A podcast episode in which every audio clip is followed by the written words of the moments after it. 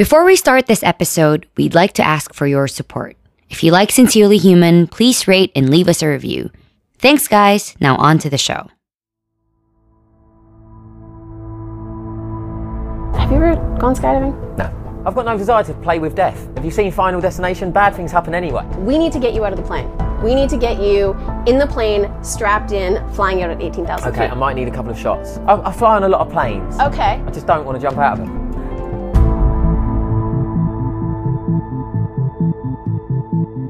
That's Serinda Swan. You may know her from playing Medusa on Marvel's Inhumans and Chloe on HBO's Ballers. Off duty, you might find her riding a motorcycle or sporting a buzz cut. There's a kick ass persona about Serinda that's effortless. For years, she's challenged celebrities to stare death in the face. Stare at it from 18,000 feet on a skydive mission called 18 for 18.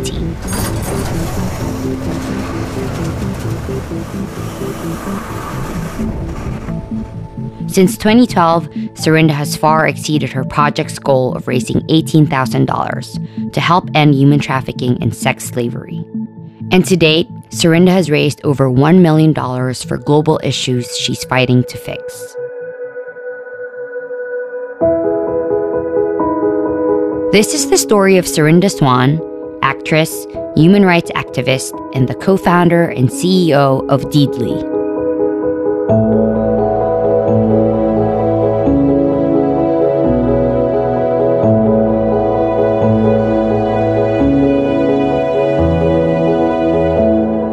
This is Camille. And this is Maverick.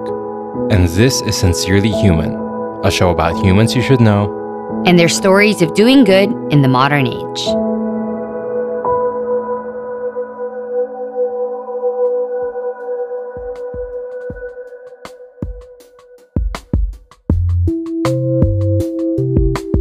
My mother was an actress.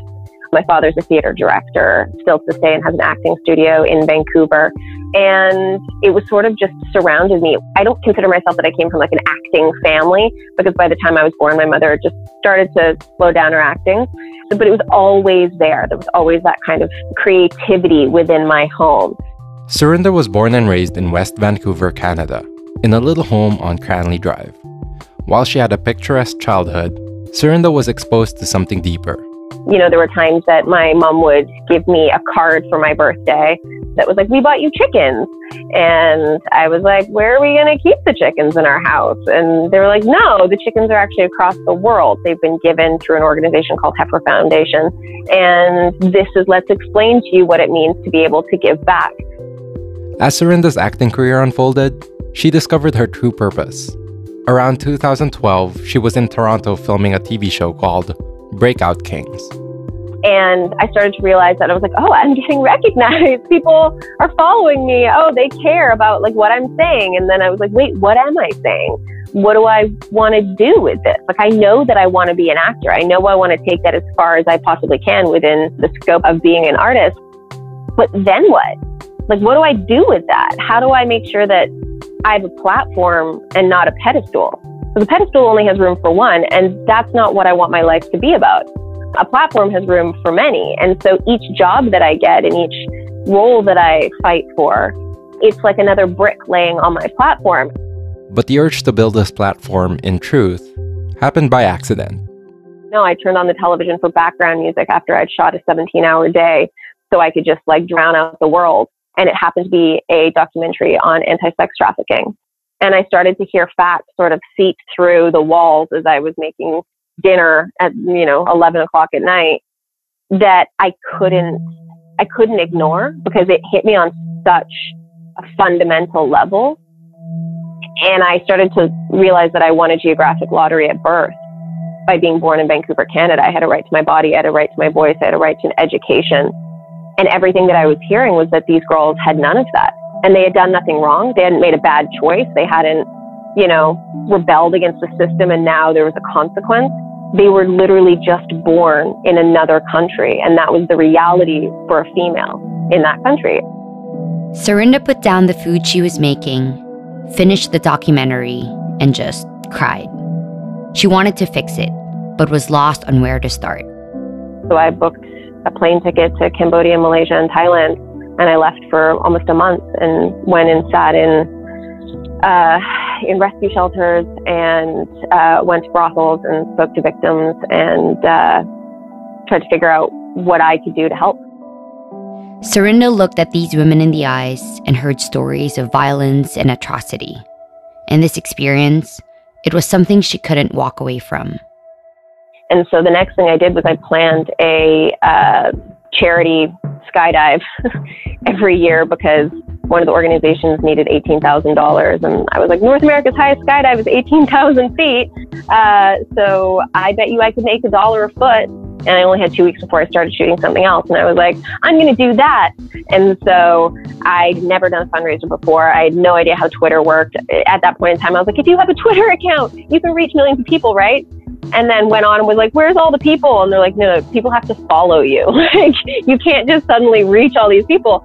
So I started reaching out to my friends that were famous and was like, "Will you tweet this out for me? Like, just say that I'm willing to throw myself out of a plane to give me money." And my friends were like, "Sure, you're crazy, but sure." Um, and we ended up raising twenty eight thousand dollars the first year and then it was 50,000 the second and 75 the third and 112 the fourth and 2 years ago we raised $221,000 in 9 days. So I started realizing that it doesn't matter what you do but you have to do something. Not only did Serinda jump off a plane and rally celebrities to support her cause, she also cycled across Cambodia for an awareness campaign. And so I started in Phnom Penh and I cycled all the way up to Siem Reap and this was on a little pedal bike. It took nine days and was uh, 500 kilometers.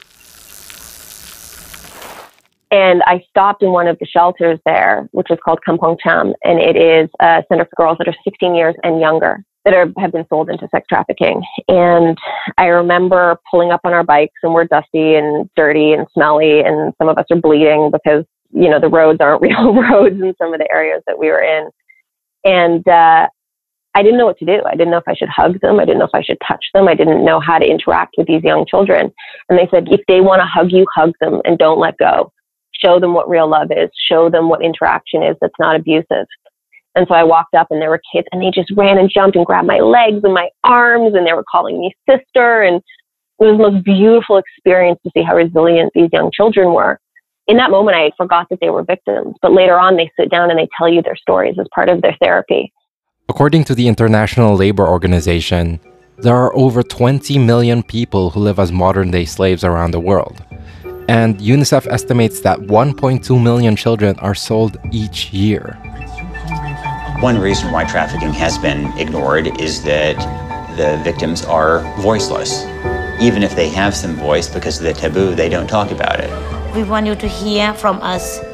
If you don't listen to us, we keep on talking. We are not tired at all. During her trip, Serinda recalls meeting a six year old girl. She was sold by her own family. She was raped and thrown away like a piece of garbage. It biologically changed me, if that's possible. It changed my voice, it changed my viewpoint, it changed who I am. And I had to step into the back because I didn't want her to see me crying, thinking that she had upset me.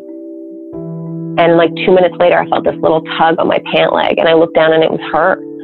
And I knelt down and she grabbed my face in between her two hands and started wiping away my tears with her thumb and said, Sister, don't cry. And she cared so much about me, somebody that she had just met a few hours before. She cared so much about me, so much about a human, but humanity had been so cruel to her. And I told her, I was like, my voice is going to become your voice. My platform is your platform. You are not voiceless. Since that moment, Serinda had every intention to activate people around her, whether that's through her shows or her philanthropic work. I have tried in every capacity to bring that story into my work, from sitting down with the showrunner of Graceland, which is the next show after that, and getting the UN involved and getting the UN to step in and do PSAs and get an entire season written around anti sex trafficking where my character gets sold into a sex trafficking ring, which my show had zero, zero plans on doing anything to do with anti sex trafficking. But it's not that I become a martyr, it's not that I derail my entire life. to do this. It's that my success is the success of another too. That's what has to happen is that whatever success that I want for myself, that I open the door, I clear a place for, I make sure they have a seat, I smash the glass, whatever it is, but that it is for another too. It cannot just be for me. Day by day, Serinda treads two paths one for artistry and another for activism. And these paths, on occasion, they intersect. So finally, what I rested on was like, okay, what can I do where I am? Well, where I am right now is I'm an actor. One of my best friends is a tech person. How do we build something that makes change? You can get so overwhelmed through taking action to educate people, you actually are creating inaction because they're overwhelmed. So how do we stop that? Because most people don't have time to dig in the way I did and go in and really like travel across the world and look the issue in the eye. How do we figure that out? And so with her co-founder, Andrew Resnick, Serinda launched Deedly, a nonprofit that educates young people about a variety of world issues and the charities and organizations that strive to fix them. So the basic idea behind this was to be able to make a donation dollar go farther while educating children on an issue that people already care about. So if you were to donate $100 to the World Wildlife Foundation or Charity Water, who's one of our partners, instead of donating $100 directly to them, you donate it to Deedly. What we do is we put that in a vault for kids to unlock. So they watch a week long curriculum on the world water crisis, how it affects them where they are here in North America, and then how it affects another person across the world.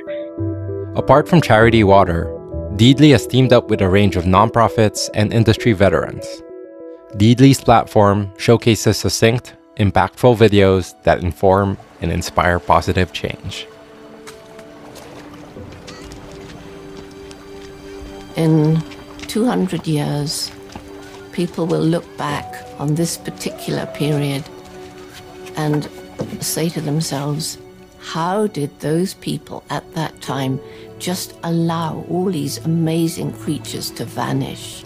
That's world renowned conservationist Dr. Jane Goodall in the documentary Racing Extinction.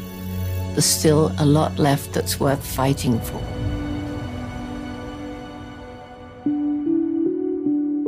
And for Serinda, she still has a lot to fight for, whether that's getting women and children out of the sex trafficking industry or empowering the youth to make conscious decisions that can ultimately change the world.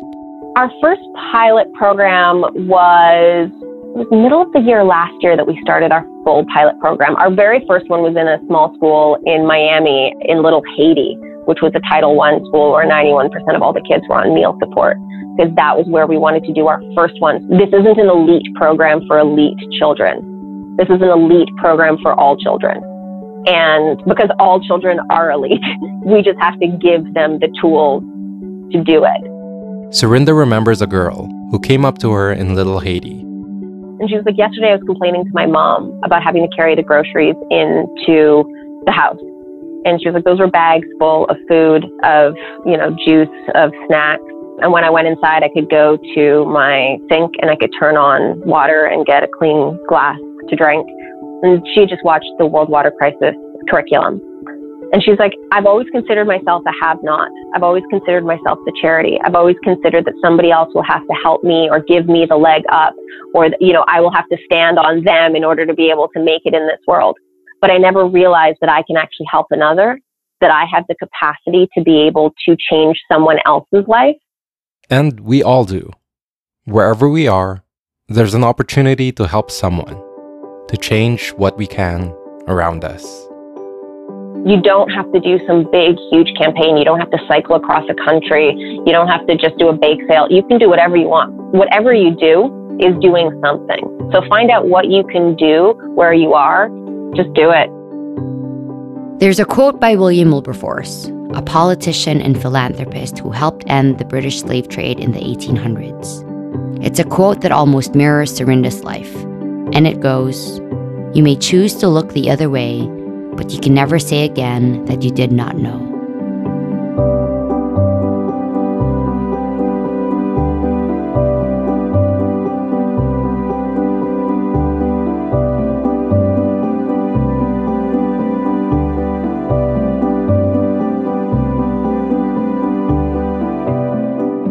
You want to donate or learn more about Deedly, head on over to Deedly's website, deedly.com. That's D E E D L Y.com. You can also check out Serinda on Instagram at Serinda Swan. Follow her adventures or see adorable snaps of her French bulldog Buddha.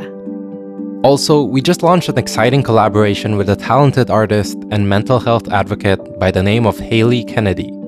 We'll be featuring Haley's work, including exclusive artwork that amplify our mission here at Sincerely Human. Give Haley some love by following her on Instagram at Shop Sundae.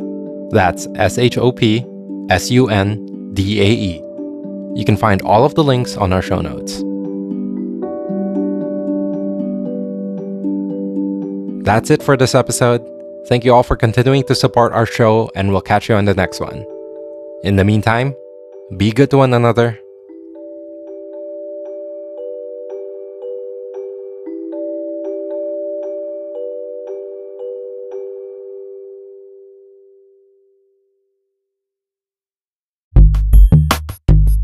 This show is produced by Human Group Media, an award winning social good podcast company.